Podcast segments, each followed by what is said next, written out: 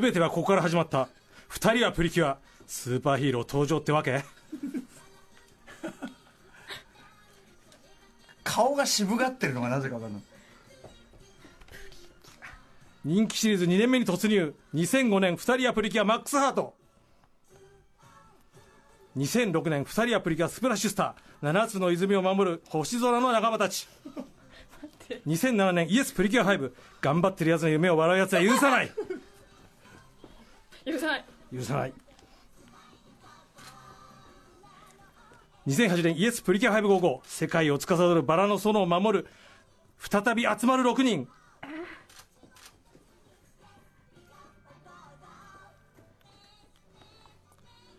2009年フレッシュプリキュア。エンディングはダンス。BGM はメタル。4人はプリキュアギャップやばい。2010年ハートキャッチプリキュア。砂漠の人に立ちやま立ち向かう4つの花。2011年スイートプリキュア。よく見ると可愛いよ。2012年スマイルプリキュア。それでも笑顔で歩いていこ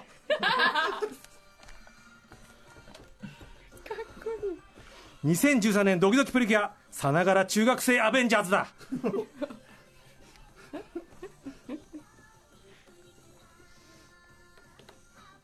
2014年ハピネスチャージプリキュア。偶然を愛していこうよ。2015年 GO プリンセスプリキュア。目指すのは私だけのプリンセス。2016年魔法使いプリキュア。からの2017年キラキラプリキュアアラモード。熱意と技術。スイーツが世界を照らす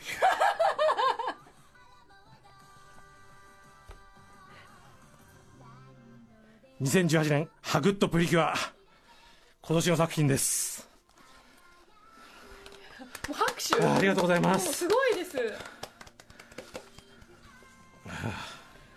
さあということでオープニングからねプリキュアおじさんによる解説付きで怒涛の構成ねオープニングテーマメドレーでお送りいたしました。ということで今夜はこちらの特集です。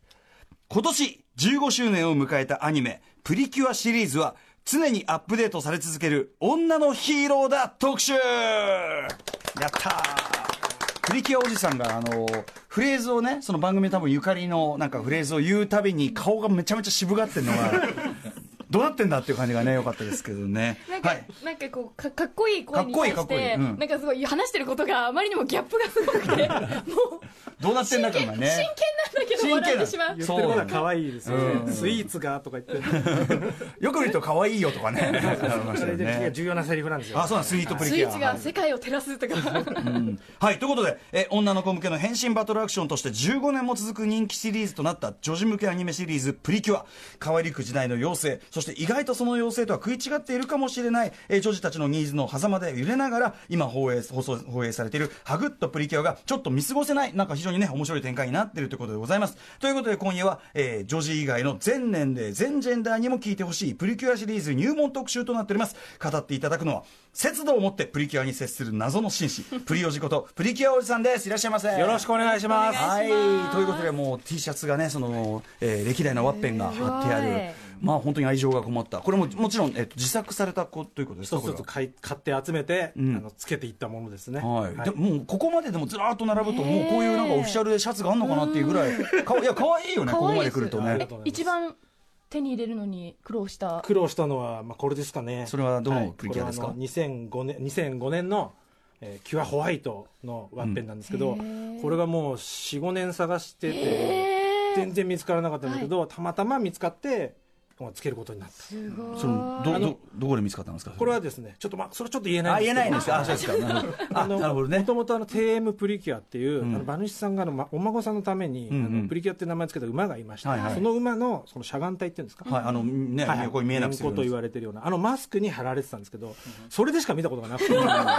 もうそこにもう会いに行くしかないってすごい思って思い詰めた時期とか。あそのぐらいね？はいはいそうですそうです。そそのその馬の競馬のやつ取りに行くしかねえのかなって思い詰めるぐらい。思いの。ああレアなものだったと5いう。年間探して。5年間探して。無事に見つかりまして、すごい。はそのぐらいやっぱね熱を込めている、ねえ。えープリキュアおじさんでございます。改めてご紹介お願いしはい、ます、ご紹介いたします。プリキュアおじさんは、プリキュア楽曲専門 DJ およびプリキュア啓蒙家です。あだ名はプリオジということですね。ある日プリキュアの主人公たちのひたむきさに感銘を受けプリキュアの話しかしなくなっていく姿を見かねた友人の DJ 高野まんどころの勧めで2011年今はなきクラブアシッドパンダカフェにてプリキュアのトークイベントを開催。その際賑やかしの一環でやったプリキュア DJ が好評だったため活動を開始しました。そして現在に至ります。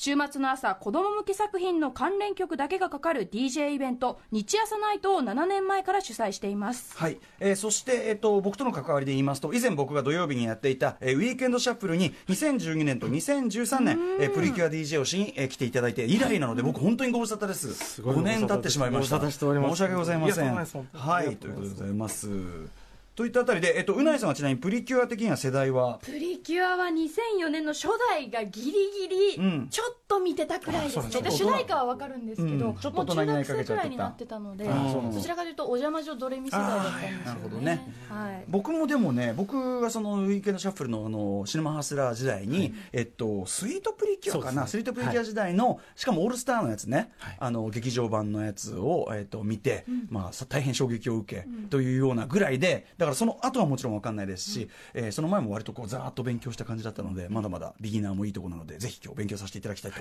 思います、それでは、えー、いきましょうかね、はい本編に入ります。まずは前半です。えープリキュアとは何か？15年の歴史をざっくりと振り返る、えーそもそもね、まあ、プリキュアプリキュア普通に言ってますけどプリキュアどういうものなのか改めてざっくり、えー教えてくださいはい、えー、とプリキュアシリーズというのは今年で15周年を迎える女児向けアニメシリーズですね、えープリキュアっていう名前は、えー、かわいいのプリティと、まあ、癒しのキュア、まあ、救うとか、うん。そういう意味の語源。この2つの作った造語なんですね、はい。まあ、女の子の欲しいものとか必要なものというものからなる造語であると、うんうんうんうん。はい。でまあ、基本のラインとしては普通の女の子が別の世界からやってきた不思議な生き物例えば妖精だったりとかっていうものの、まあ、出会いがあって、うん。まあ、その力を託されて世界を守る戦いにこう巻き込まれていくようはい。なお話が、それは基本フォーマット。基本フォーマットですね、うん。はい。えー企画書にはですね、あの1ページ目にうん。女の子だって暴れたいっていう結構これは名文というか。すごい名文がですね、うん。こうあったというのが一番最初の段階からですか、はいはい。はい言われているんですけれども今でもあの東映アニメーションのあの、うん。ホームページのプレスリリースのところにですね一応それがまだあー。3000と輝いてじゃあシリーズを貫く精神として、そうですね、はい、で初代プロデューサーの鷲尾隆さんという方がいらっしゃるんですけどももともと秋田うんうん。秋田なんだっけ。うん。秋田。うんなんか報道報道をやってた方なんですけども、秋田朝日放送。秋田朝日放送では報道やってた方なのかな、でその人があの結構変わり種的にですね、あのまあ、東映に入ってこの時間帯を任されて、はい。あのちょっと自分のやりたいものっていうのを、うんうんうん。まあ、ちょっとぶつけてみようかなということで、うんうん。まあ、女の子だけどヒロインではなくヒーローものをやるということをですね。んかなりもう始まるだ段階でも言ってたんですね。先ほどからねあのはい。プリキュアは女のヒーローだヒーローだって、はいあえてヒロインではないってことですね。はい、そうですね。であの女の子向け作品で噂の刑事トミーと松のようなうん。バディものをやりたいという、はいはい。アクションで女の子でトミーと松のようなバディものっていう。それでトミーと松ってとこいいね時代からねすごい時代がありますよね。まあ、リーサルウェポンだってバディものですからね、はい。そういうね、はい。はい。だからこの私あのここの、ね、番組もしくはあの「タマフうん。出させていただいた時に他局じゃんってよく言われたんですけども、でもプリキュアのルーツの一つに、うん。TBS の番組もちょっと関わってなるほど、なるほど。ことが他局とかそういうのは全然関係ない。大丈夫関係ないですよね。関関係ないです大丈夫です、はい。はい。どうしてもこれが言いたかったと、でもとにかくそのバディものを女の子でやってみたいと。そうですね、でこれを女の子にぶつけてみよう、まあ、このアイデアをもとに、えー女の子の好みを徹底的に何年かにわたってリサーチして、えー。あ作劇に関わる細かなルールを設定したそうなんですね。へえあちゃんともう、はい。あのユーザーにリサーチを重ねたんだ、はい。はい。うん。でこう無理無理めなあまりこう前例のないものをぶつけるにあたって、周りを固めていった。なるほどね。こういうこういうデータもありますよと、はいはい。はいで好きなもの女の子の好きなものとかをこう周りに散りばめるとか、うんうん。人気のスポーツをあの主人公にやらせるっていうことをやったそうなんですね。うんうん。であの作劇に関わる細かなルールを設定し、ただし、それ以外はうん。従来の女児向け作品に習わなくてもいいという、うんうん。ちょっとこう新しいルールがあってですね、うんうん。あのルールには載ってないので、これはやりますとか、うんうん例えばその鉄の棒を使ってこう棒術のように戦ったりとかですね、うんうんうん。するシーンがあるんですけど、うんうん多分そういうのも、いや、女児向けだからそれはっていうのはうん一切ないという形で、顔を怪我したような表現しないとか、うんうんうんうんそういうことだけ守ってうんっていう感じで作られていたそうなんですね。だからやっぱりその見ているとやっぱりこんなことを15年前にやってたんだっていうようなことが結構いっぱいあるんですけど、そのはい。プリキュア以前の女児向け、例えばセーラームーンとかもあるし、女はい。女児っていうかその女の人が、えーメインとなってはい悪と戦ったりするっていうのは、まあ、あるはあったじゃないですか、すね。はい。そことの決定的なその一線っていうのは何ですか、決定的な違いというのはやはりその格闘にあるんですけれども、うん。例えばその武器を使わない素手での戦いですね、うんうん。であの本当に泥臭く立ち向かっていく姿とか、素手って確かにないですね。ですよね。フルコンタクトっていうか、フルコンタクトなんですよああなるほど。ということで、まあ、本当にだからその女の子向けだからこういう表現にしようとかをもう一旦置いといて、はい。あのガチでやってやろうというそうですね。ような感じで始めたシリーズってことですかね。さあということでじゃあ15年の歴史、えーさらに振り返っていきましょう。はい。よろしいでしょうか、はいえーまずこれ私、えー、とこう説明するにあたってちょっと分けさせていただいたんですけども、はいまあ、これはあの正式なそのなんていうんですか何期というものとはちょっと違うんですが、ははいいよろしくお願いします、えー、と第1期プリキュア誕生期とはい。させていただきました、2004年2人はプリキュア。2005年2人はプリキュア。マックスハート、まあ、この2年ですね、うんうん。で、え2人はプリキュアが始まったのが2004年だと。はい。あのーそうですね。あの宇多丸さんの好きな映画で言うとですね「うん。ドーン・オブ・ザ・デッド」とか「はい。華氏911」とか、ん。うん。ミリオンダラー・ベイビー」とかやってたうん。年です、なるほど。はい。まあ、結構昔だなというそうですね。感じなんですけれども、本当ですね。はい。でプリキュアが新しかったとされる点っていうのはあの先ほど言った、はい。その武器を使わない都市空間による戦い、うんうん。身に降りかかるものに泥臭く立ち向かうそういう姿がかっこいいんだよっていうことを、プリキュア自体がその女の子へのメッセージのような感じで、こう送り出されたようなところがあるのかなと、はい、で自分でも制御できないパワーの表現あの当時のポスターとかを見るともうパースがめちゃくちゃなんですよね。手足がすごい大きく描かれていたりとか、もうその自分でこう制御できないようなパワーを秘めている女の子はっていうような絵絵が描かれている。というような表現がされてるエネルギーがもう内側から出ちゃってそうですねガーンってなっちゃってるような。であの結構プリキュアたちもその自分のそのアクションにびっくりしてるような描写とかもあって。こんな力があったんだ。ああはいそうそうそう。なるほど。はい。そういうような描写が結構あるんですね。うんうんうん。はい、でですね、うんうん。えーその押し付けの女の子らしさから解放されている、うんこれはあの2011年の映画を、あのシネマハスラーで、はい。あのやっていただいた時、はい。歌丸さんもおっしゃってましたけれども、はその女の子らしさこう普通こうするよね、うん。女の子だったらこうじゃないのっていうのは、うんうん。もう一切も関係ないと。うんうん。女の子らしい女の子ではあるけれども押し付けの女の子らしさから解放されていると。うんで男の助けがいらないし来ないっていうところもすごく大きいかなっていうところですねうん。はい。なるほどタキシード仮面様とかがいないねいないんですね。マモちゃんがいない助けに来ます。もそうなんです。はい。セーラー服ムーンとかに対してはそういう違いがあると。はあ僕昔セーラームーン大好きなことマモちゃんについて喧嘩したことありますよ。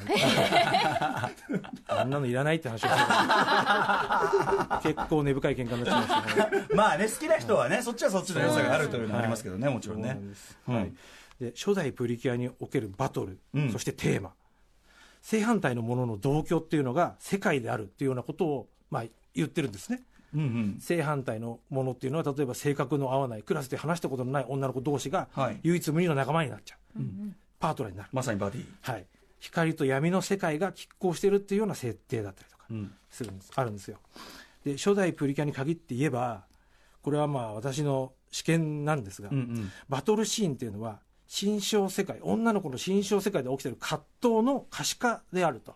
現実の女の子がはい。いろいろ悩んでいることとかぶつかっている壁とかに対してこうそれをどう乗り越えていくかのり越える。メタファーだっていうことね。そういうように見えるシーンが数々あるんですよね、うんだからいろいろ思い悩むところがある、うん。なんか好きな男の子がいるんだけど、ん。なんかどうもあの子と喋ってたみたいなところでううんーんってなってるとそういうこうしてるうちに空がドヨーンとなってきて、ん。敵が現れるでそれをまあ追っ払うような感じで戦うんですけれども、はいはいはい。でこれが非常にそういうふうにこう些細なことで人生最高の日。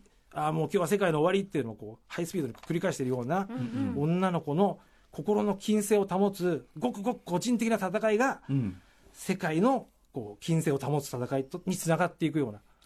そういうなんか世界観じゃないのかなと見てて思うんですよ、ね。まあ解釈できると。はい、解釈できると、そう思うシーンがいっぱいあるんです、はい、でちょっとセリフでちょっとこうそれらしいところとかそう代表的なところを言うと、あのなんでこんな大変な思いして世界を守ろうとするんだお前らはっていうのを、うんうん。まあ、自分たちの世界じゃないはずなのにうんうん。って言われるんだけど、私たちにしか守れない世界だからだって言うんですね。うんうんで私たちにしか守れない世界って何かっていうとやっぱ私たちの世界なんですよ、うんうん。私の世界私の本当に彼女たはいちにとっての世界。はい。うん。でその光の園と呼ばれる、えーその妖精が住んでるところを守るという形にはなっているんですけれども、守ることは人間にしかできないって言われていたんですね。これでも確かに例えばその、ね、女の人がそのそれこそその世界全体にこう関わるようなさ、はい。こうなんていうかな例えば運動とかをしてたとしてそのいやそんなそういうのは女の人やんないでいいよみたいにさ、言われたとしていやそのこの世界は私たちがそのんなんていうかなこうしたいという世界があるんだから自分たちで変えていくっていうようなその現実例えばフェミニズムとかさそういう運動のなんかこう意義っていうのあり方のメタファーにも取れますよね。ね。確かにね、それはね。戦いとは何かっていうところでね。そうなんですよ。そうかすみません勝手にいやいや、そんなと思い。はい。はい。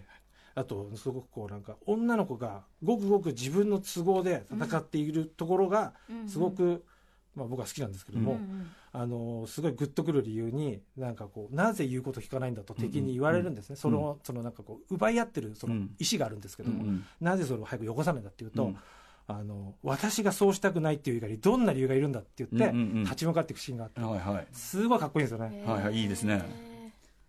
うん。でその女の子の命の想像以上のパワーというものを、まあ、1年間にわたって描いていったのが、まあ、プリキュアシリーズの最初の1年、でもまさにだからそのやっぱし女の子らしくとか女の子だったらこういうふうに世界に順応しなさいよって言われるのに対してはっていう嫌なんだよっていうさ。なんでその男性ですよね鷲尾隆さんって、はいはいはい。どうしてそんな女性目線に立って作品を作れたのか。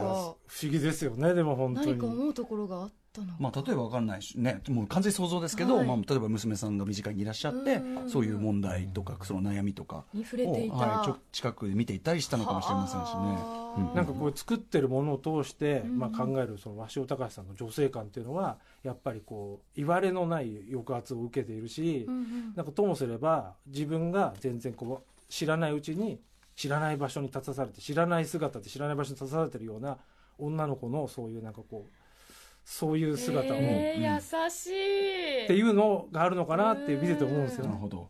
ね、僕あのスイートプリキュアの時点でその過去作見直したんですけど、はいうん。僕やっぱねママックスハートが一番す。ごい好きでしたっていうね。一番そういうなんていうんですかね、まあ、この時期にあったその一番こうなんていうんですかね。あのプリミティブな感じというか、うんうんうん。はい。絵柄とかもすごい好きでマックスハート素晴らしい作品でしたけどね。ね。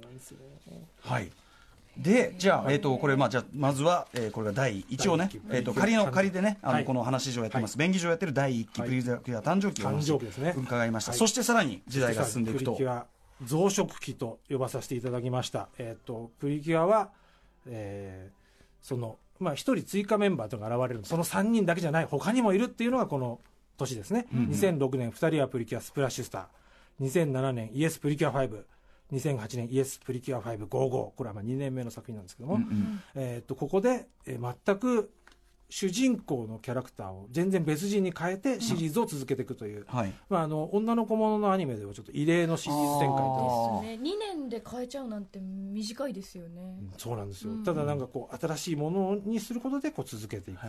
なるほど、はいうんうん。でやっぱりその当時の子供になかなか受け入れられなかったりとかした面もあったそうなんですよ、うんうん。なんなんか前の変わっちゃって、うん。なんかあの僕の友達の娘も、うんあの2人はプリキュアの1年目が終わったら、はい。もう私のプリキュア終わったみたいなことを言って ん。もう見ねえってなっちゃったんですよね、うんうん。あまりにこう熱すぎたんで、うんうんでなんかいやお父さんいやお父さん見たいからもうちょっと見ようよとかってなんかそんな感じでやってたってすごい大変だったって言ってまえした、ーはい。それもすごいな、はい。もうなんかこう卒業を促進してしまうみたいな感じだでもったんですね、やっぱりその、これアイドルグループとかもそうだけど、はい。あのグループが長くこう長寿化するにはやっぱりどっかでこう、ね、入れ替えっていうか血の入れ替えは必要だったりしますからね。ね。まあ、そういうことが、えーこの第2期に行われたということですかね、はい。はい。はいそして、まあ、ちょっと駆け足ですが第3期い。きましょう、はい第3期プリキュアネニュージェネレーション期と呼ばさせていただきました。はい。えーここはもっと本当細かく分かれているんですけども、一塊にさせていただきました。えっ、と、大きくはプロデューサーが、えー変更、変わったんですね。交代したんですへね。ー。はい。えー鷲尾隆さんから梅沢敦さんという方に、えープロデューサーが変わり、はい。えーさらに、えー女の子の好きなものをこうう飾っていく重ねていくようなスタイルで、えーここの、えー大きな違いというのはですね、はい。えーまずエンディングにうん。CG 映像のダンスがつくようになると。い今やこうね代名詞的になってますけれども、はいはい。はい。それがつくのが、まあ、この時期からなんですね、これはやっぱりリサーチの結果なんですか？まあ、ダンスっていうのはやっぱりその女の子の興味のあるもので結構上位に来てるということでうんうんうんあのダンスをダンスをこう大会でこう優勝するみたいなそういう側面がこう持たされてるようなうんうんうん。話なんですね、2009年のフレッシュプリキュアというのは。はいはい。で非常にこのニュージェネレーションと呼ぶにこうふさわしい。でそして変身の時にですね、うんうん。この2009年から、うん。今まではやむを得ずうん。戦わなきゃいけない、でも私はやるというような感じでうん。変身したりしていたんですけども、この年からみんなキラキラした笑顔で変身し始めるんですね。それは大きな違いですね。すごく大きな違いがここにあるんですよ、うんうんうん。で今やもうプリキュアの変身ってその笑顔で変身してるうんうん。姿っていうのが結構、まあ、当たり前になってるんですけど、うんうんそれまでの5年間っていうのはそのなんていうんですかね、うん。こう割と悲壮感だったうんりとか、うん立ち向かうこうんう気合を入れてる姿だったりとか、はい。そういうのがなんで変えたんですか？これはやっぱりそのなんていうかこう乱暴なことをおそらくですけどはい。乱暴なことをこう称賛してるアニメじゃないんだよっていうことが一つ言いたいのと別にその例えば復讐だったりとか、うんうん。そういうことで使われてるパワーじゃないんだよってことを、うんうん。まあ、言いたいのかなということもまあありますし、あと戦う女の子像っていうのは、はい。そのごその5作を通じて、はい。もうデフォルト化したっていうかそうですね。そこに関してはみんな、もうそこに関しては作品自体も戦わなくてよくなったからっていうところもあるんじゃあないかな。りますね。なるほどはい。はいうんこうやむを得ずというよりも割と結構ノリノリでなったりする感じのん子が多い確かに。先に敵がいたとしてももうノリノリで変身、そうですね。それでなんかこうプリキュアになってくれっていうのを一番最初の子はすごい嫌がったりするんですよ、うんうん。なんつうのこしなきゃいけないのと、うんうん。なんか美味しいもの食べたり、うん。かっこいい人とデートしたりとかしたいのにってうん言ってて、ああってなるんですけどもうこの辺になるとやりますと。うん。私にできるかなとかそういう感じで、うんうん。まあ、なっていくんですね。すごく前向きな感じになっていくプリキュアというものの知名度が上がるのと同時に、うんうん。えー、となんていうんですかね。やむにやまれずやるといううんうん変身じゃなくなってくるんですね、うん。まあこれでもユーザーとしての女児にとってはそういう方がね良さそうですよね。そうですね。はっきり言ってねぶはい。っちゃけね。はい、えー。はい、あそうですね。ということで、じゃあこのニュージェネレーション期の作品改めて一応、はい、2009年フレッシュプリキュア。2010年ハートキャッチプリキュア2011年スイートプリキュア。うん。2012年スマイルプリキュア。そして2013年ドキドキプリキュア。で2014年ハピネスチャージプリキュア。うん。というね、まあ、一応、はい。まあ、あのこの中でもいろいろ細かくね変化とかはあるんでしょうけどそうですね。大きく言えばダンスとかがフィーチャーされ、はい。ちょまあ、全体にこう明るいというか前向きな感じになっていく、はい。ダンスの歴代振り付けは故前田健さんや Perfume のあの振りでおなじみのミキコ先生うん、やっておりましたね、うんはい、といったあたりで、はい、えーニュージェネレーションこんな感じかな。はい、じゃあ続いて第4期い。きましょうかね。第4期、はい。えープリキュアなだけじゃダメかしら期と名付けさせていただきました。はい。えーこの時期から、えー、とプリキュアはですねプリキュアなだけではなくプリキュアになった上で何かを目指すようなそういう話になっていくんですね。はい。えー2015年 GO プリンセスプリキュア。2016年魔法使いプリキュア。2017年キラキラプリキュアアラモードそして2018年のハグッドプリキュアもここに入るのかなというような感じで、うんうんうんはい、思っております。はい。えー、GO プリンセスプリキュアは、えーその名の通りプリンセスを目指すお話なんですね。うん。でもプリンセスというのは別に王子に見初められること、ええ。それがゴールじゃないんですよ。ああ。うんうん。自分が思い描く自分だけのプリンセスというものがあって、そこに向かっていくという。ですね、うんうん。でそこに途中で気づいていくようなお話なんですよ。あそうか最初はプリンセスって言ってるんだけど、プリンセスの意味っていうかなりたいものをちゃんと見つけていくっていうかそうですね。はい。うんあじゃあもうせシリーズ中にちゃんとその成長が描かれてるわけですねそうですね。はい。で、魔法使いプリキュアは魔法界となし魔法界、まあ人間界のことなんですけど、うんこの二つの世界が、こう、まあ重なっていくようなお話で、まあ出会って、そしてという話なんですけども、はい。これも魔法の勉強をしたりとかして、ね、魔法使いとして伝説の魔法使いプリキュアっていうのになっていくと。うん。で、そのそれぞれの世界の頂点というのが、まあ、プリキュアと呼ばれるようなもの。うんさっきのスイーツで世界を照らすって言ってた、はいはい。キラキラプリキュアアラモードはですね伝説のパティシエプリキュアの力を受け継いだ6人がですねうーんだいぶ設定がちょっとまた、うん。かなりうん。ちょっとこう、あれですよね、か変わってますよね。でここの2017年はお菓子を作ってそのお菓子というのがその技術だけじゃない、熱意だけじゃできないどちらも必要というようなですね、そういうものの象徴としてスイーツが描かれるんですけどここで唯一素手での格闘をしないんですよ。一度ここで封印されてるんですよね。キラキラプリ試キュアラモード。験的なのかわからないですけれども、うんうんはい、ここでは格闘は封印してですね、うん。あのなんていうんですかねこうなんかクリームのようなうん。何かというかそういうパワーを使ってこう魔法チックな。何か出すというはいはいはい。形で戦うとうんいううんうん形ですね。はいじゃあねそっちにぜ振り切るかと思ったらまた戻ったってことですか今年のそうですね、はい、今年はかなりヒロイックな戦いをしてます。でちょっと言い忘れましたけど第3期と呼んでる時期で、はい。本当に悪い敵っていうのがこうだんだんこう少なくなってくるんですね。何か誤解であったり行き違いで敵になっていた敵対していたけども和解するというか、うんうんうん。はい、本当はこういう姿だったというようなものが描かれて、はいはいあの本当に悪い奴がいないというですね。割とこうせ聖者のあり方がちょっと相対化されるというか、そうですね。単純な完全懲悪じゃなくなってくる。完全懲悪ではなくなっていくようなところがあります。なるほど、はい、これね、まあ、あのこれもさ耳、ね、こういうのってやりすぎると、はい。あの大人的にはすごく好ましいものに見えるけど、ね単そうね。そうシンプルなものが見たい女児とかにとっては、はい。なんか話よくわかんないんだけどとかなりかねないところなりかねねないと思いますよ、うん。うん。実際。ちょっとここバランス取りはちょっと難しいあたりだったりするかもしれないですよね。ははいえーというあたりで、まあ、最新あちなみにこれ僕ね以前そのさっき言ったけどスイートプリキュア2011年のスイートプリキュアの時にあのオールスター映画とか劇場版見たんですよ、でそこで何が衝撃だったかって、はい。あのまあ、今までの歴代プリキュアが全部、ね集合するんですけど、あのまず絵柄が根本的に違うんですよ、プリキュアって結構。い、みんな違うんですよ全然絵柄が違う人たちが同じ世界観の中に同じ同一画面の中に全部いて、しかも彼女たちの変身シーンを全部フル尺でやるんですよね。繰り返し繰り返し見せるんですよ。だからもうスリートピル系の時点でもう結構なそれ尺になっててはいはいはい。十何分間永遠あのループする変身映像を見せられるっていう。もうリーチアクションみたいな感じですよ。ねいや本当に本当に、なんかねちょっとトリップトリップしてきちゃって バーンとしてきちゃって。ちなみにその頃ちょうどはい。うちの DJ ジンさんが娘さんと一緒にやっぱこれ劇場見に行って「はい。いや歌さんあれやばいよ」って「ドラッグ映画だあれ」ねでえっ、と、はい。オールスター映画が、えっとはい。2015年で一旦終了したと。そうですね。はい。えっと、全員が揃うという映画は一度終わってですね、要するにもうちょっと分量的に無理になってきたんですよねもうすごい、もう画面が、はい。あの、家電量販店みたいに、変身のシーンがですね、もうすごい分割が小さすぎて、何これってなるような、そういう変身シーンとかも、確認できないちゃんと、はいはい、もうちょっと映画館で驚愕したこともあるんですけども、もうやっぱりお話を作る、面白いお話を作るというところで、やっぱ50何人とかになってきちゃうと。総勢そんなにいるんですか。今55人いるんですよ。はで、まあ、その50人に達するかというときに、ん。もうちょっとやっぱりこう、あれですよね、やっぱお話、はい。筋立てをやっぱりちゃんとしようということなのか、えー前後3年の、うん。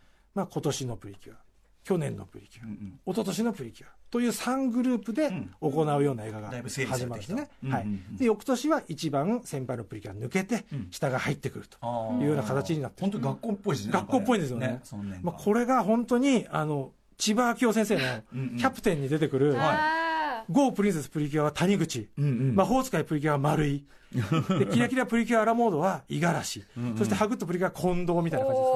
入れ替わっていって、はい。プリンセスプリキュア谷口さんいないチームで、んうん。できんの試合って思うんですけど、映画見に行くとちゃんとやってたってなって はい帰ってくる、なるほどとちゃんと。次世代につながってたつながってたなっていう。世代浦井さんよくキャプテンなの分かりますね。あ読んでました。読んでました。さすがですね。さすがでございます。言ってよかった。五十嵐が一番好きでした。五十嵐好きですか？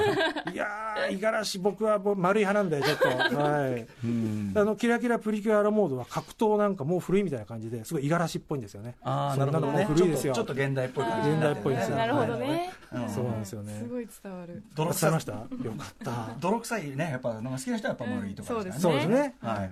さあということでえー、いきましょうかね後半ね、はい、ここまでは謎の紳士プリキュアおじさんに今年15周年を迎えたアニメプリキュアシリーズについて伺っていきます。いやでも15周年すごい振り返り分かりやすかったです。ちょっと概観するにはちょうどいいぐらいでございました、ありがとうございます。ということでここから後半です。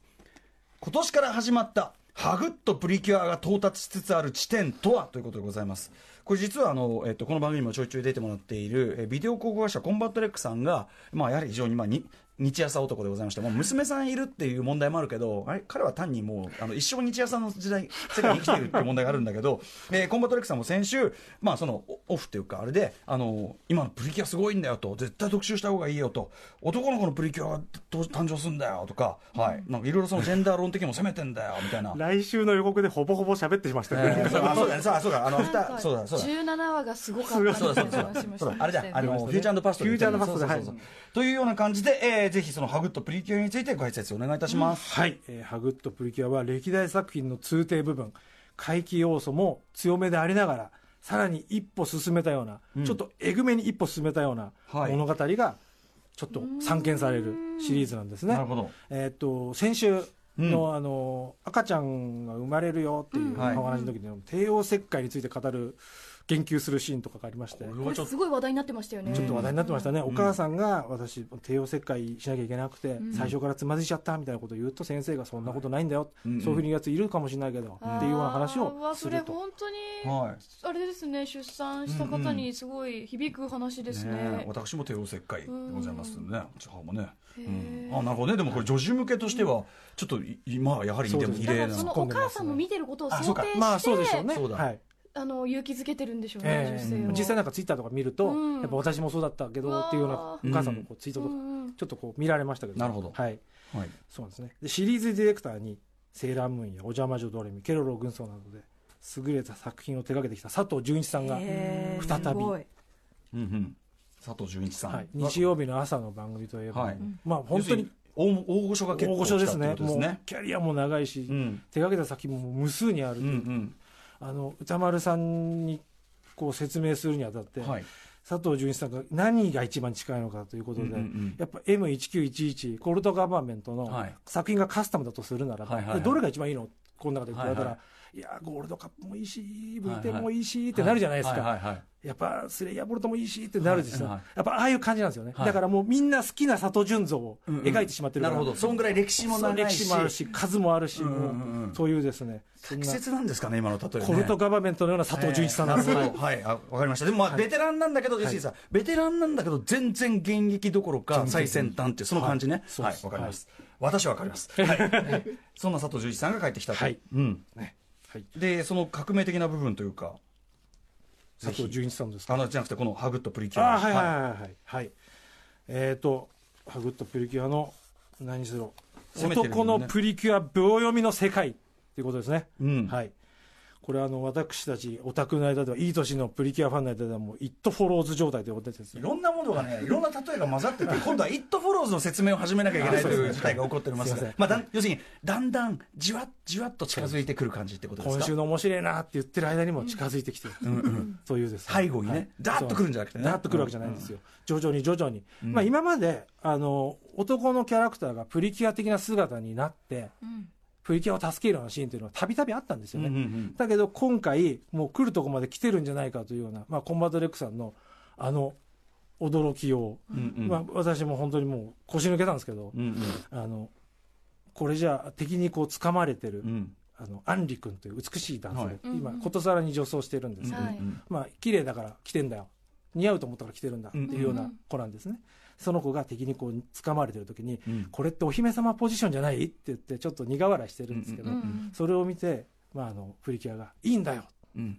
男の子だってお姫様になれるんだ」みたいなことを言うんですね、うんで女の子だってヒーローになれる、うんうん。男の子だってお姫様になれるっていうようなことをんんもうそのまま言っちゃうんですよ、うんうんうん。そう感じ取れるようなシーンは数々あったかもしれないけども、うんうんうん。はっきり。はっきり言うという、うんうんうん。セリフとして言うという、うんうんうん。はいでそのアンリ君というのは、まあ、美しい容姿のスケート選手。うんうんで出てくるたびに小皿に女装をしていると、うんうんうん。で堅苦しい枠に閉じ込めないでほしいと、うんうん。僕は僕なんだ。うん。でそういう、まあ、なんていうんですかね個人的なそういう、まあ、戦いですよね周囲との、うん。スケートの才能があるからこそ周囲の好奇の目に立ち向かっているんですけども、うんちょっとその才能にもちょっと陰りが見えてるようなシーンがあってですね。ねでこのままアンリ君がその才能を奪われてうん。どうなっちゃうのかなうんと、うんプリキュアにえ？ってちょっとまあなるわけですけど、うんうん。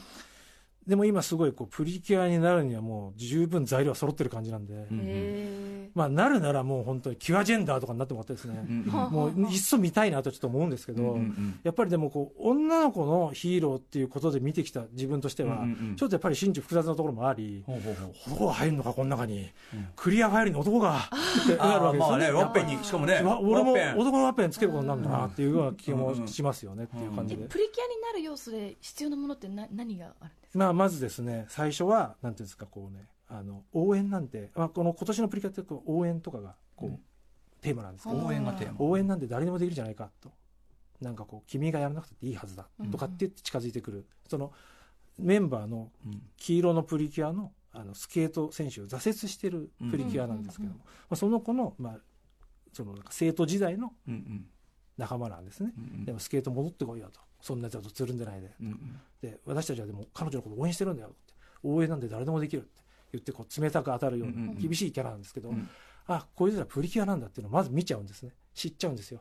うんうんうん。はい。彼がね。実は、うんあのそんなんですかプリキュアってことをもう感づいちゃう。うん。知っちゃうんですね。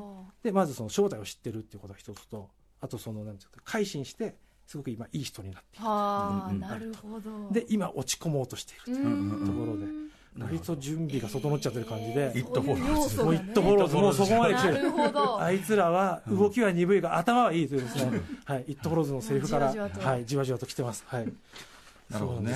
そんなまあじそれがまあまず一つちょっとこのハグとプリキュアの非常に革新的なそうですね。ということですはい。アンかねリ君はあの変わっていく体や声とかにもはいはい。苦しんでいて、今の自分を保てないっていう感ハイネックで喉仏とか隠したりして。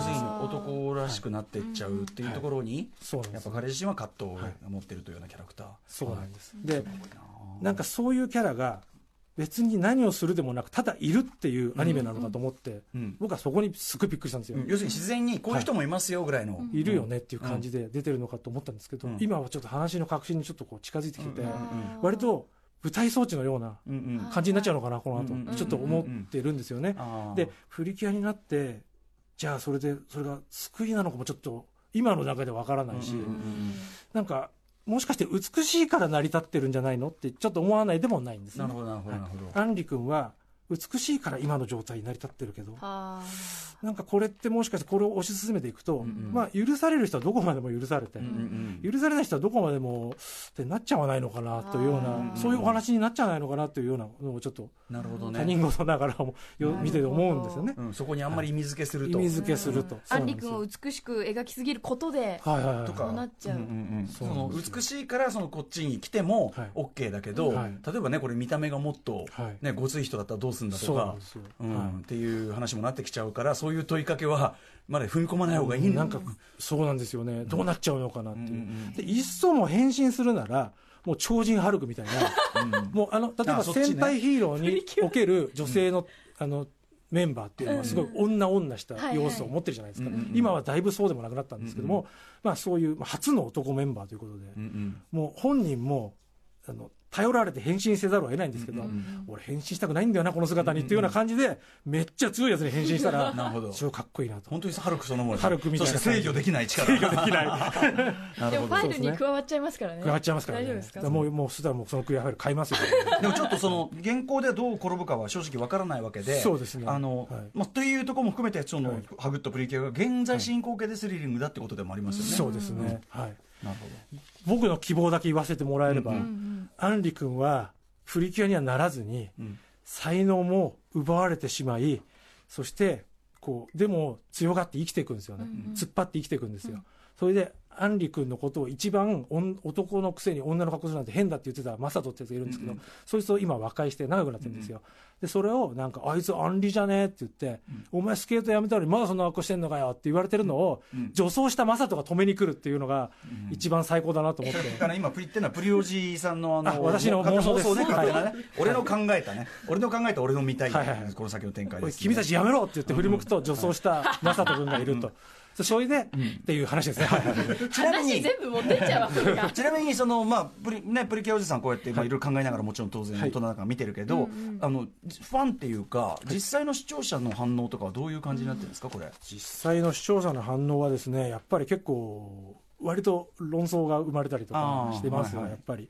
で、まあ、正直言って、例えば子供が見るあ、うん。こういう人もいるんだこういう人かっこいいなとうん。思ったり、親が見る付き合いでそのつけてるだけの親もあ、うん。もうこんなのやってんだへえって思うのもすごく意味がある、うんでも我々みたいに何年も見てるアニメばっかり見てるやつがん声高に何かを言っても一番必要とされてない感じなんですよね。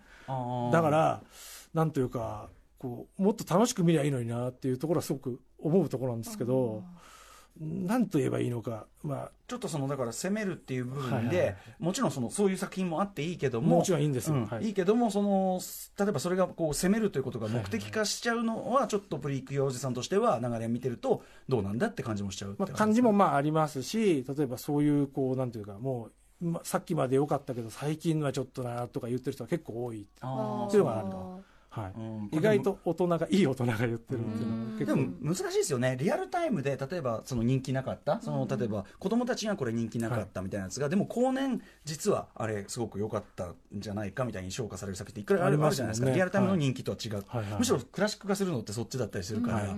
なんかちょっとなんとも言えないですよね、その現状はもう今、現在進行形だから。はい。はい。であの子供にですねあのーなんですか？あのちょっとこう聞き取り調査じゃないですけど、うんうんうん。お客さんで来てるお母さんの娘とかに、アンリ君のことどう思う？ってあーなるほど。聞いたことがあってはい、リサーチ。でも最初から現れてる分には何の偏見もないんですって、うんうん。なんか可愛い子とか優しい子とかって印象しかなくて、だんだんお母さんたちがでもあの子男なのよねとか言ってるのを聞いてだんだんも盛られていくっていうような傾向があるよっていうような話を聞きました、じゃあやっぱ子供は素直に受け入れるんですね。だから子供がすんなり言ってるみたいなんですよ、うん。はいだからやっぱさっきそのプリキュアおじさん、まあ、このアニ君はアニ君で別にね物語上どう使われるかはまたね別の話だけど、やっぱこうさらっとこういう人こういう人もいるよぐらいのさらっといる方がむしろ進んだ描き方とも言えるみたいなところもあるかもしれないですね、その方がこう子供たちがね。影響ねちなみに、えっとプリキュアおじさん、はい。男のプリキュアの登場もいいけども、はい。というところで、えー実はここがもっとすげえんじゃねっていう部分がハグとプリキュアあると。はい、えはい。ーとこれはですね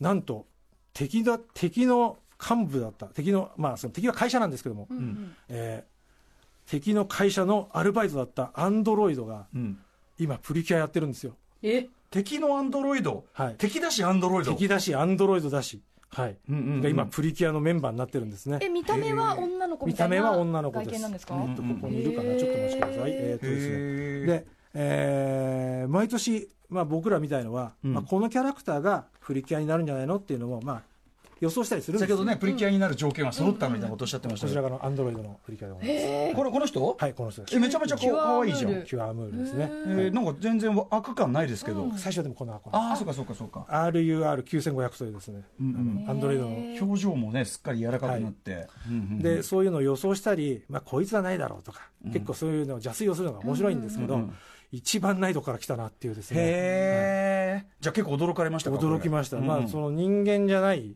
プリキュアって、まあ、例えば妖精だったりとか、うんうんなんかそういう類のものがプリキュアになるってことはたびたびあったんですけども、うんうんもう人が作った機械じゃないですか、うんうん。しかも未来から来てるというですね、うん。もうそういうキャラなんですけど、まあ、プリキュアになったと。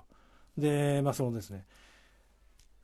物語の中であの心というものが芽生えて、うんうん。なんかすごいたびたび調子が悪くなったりするんですけはあ。どいやそれはバグじゃないんだ心なんだということで、うんうんはあもう機械もうんうん。心が生まれたらもう人間なんだっていうようなうんうん。お話なんですよ。うんうん。でこれを先ほどの子供とかに聞くと、いうん。やルールーはあのもう心があるからあれは人間なんだってことを普通に言ってもうそれ聞いてもおじさんはもうそそうだねとか言ってなんかなっちゃって、うん。もう結構な熱いなと。しかもう完全にね、今のね、まあ、もちろんブブレードランナーとかから始まる、そしてデトロイト・ビカム・ヒューマンとか、はいねね。大人向け作品とも完全に今一致する、んし知ってる。ねそうですね。テーマ性ですね、これね。うん。そうなんです。であのコンバトレックさんも言ってた生きづらさを抱えたヒーローに憧れてる少女とうん。仲良くなることでそのなんていうかお互いのちょっと息苦しさ生きづらさを少しお互いが取り払うようなシーンがあって、うんお互いがお互いのヒーローみたいになっていくんですね、うん。ですごい親友になってで2人でプリキュアになりたいっていうようなことを言うようになるっていうですね、うん。で願いが叶ってというような感じで。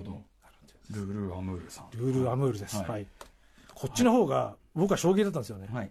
うんうん。はいはい、といったあたりで、えー今やってるそのね現在進行形のハグッとプリキュアまでちょっと駆け足になってしまう15年分ですからね、えーなってしまいましたが。でもそのあのーまあどうすごいなんかもそうですしそのやっぱずっと見てきたプリおじさんならではのちょっとこう、なんていうかなちゃんと冷静な視線みたいなのもい。ただいて、とっても勉強になりました。ありがとうございます。はい、えーといったあたりで、えープリキュアおじさん プリおじさん、えーお知らせことなどありますか？はい、えーとですね、えー私、えー日曜日の朝の番組、土曜日の朝の番組、あのドライブヘッドも、新カレもかかっております。えっ、と、お、ばかりをかけるクラブイベント、日朝ナイトというのをやっております。えっ、と、毎月第4土曜日、えー夕方5時から、えー渋谷のクラブマルコムでやっておりますので、よかったらぜひよろしくお願いいたします。はい、えーということでございます。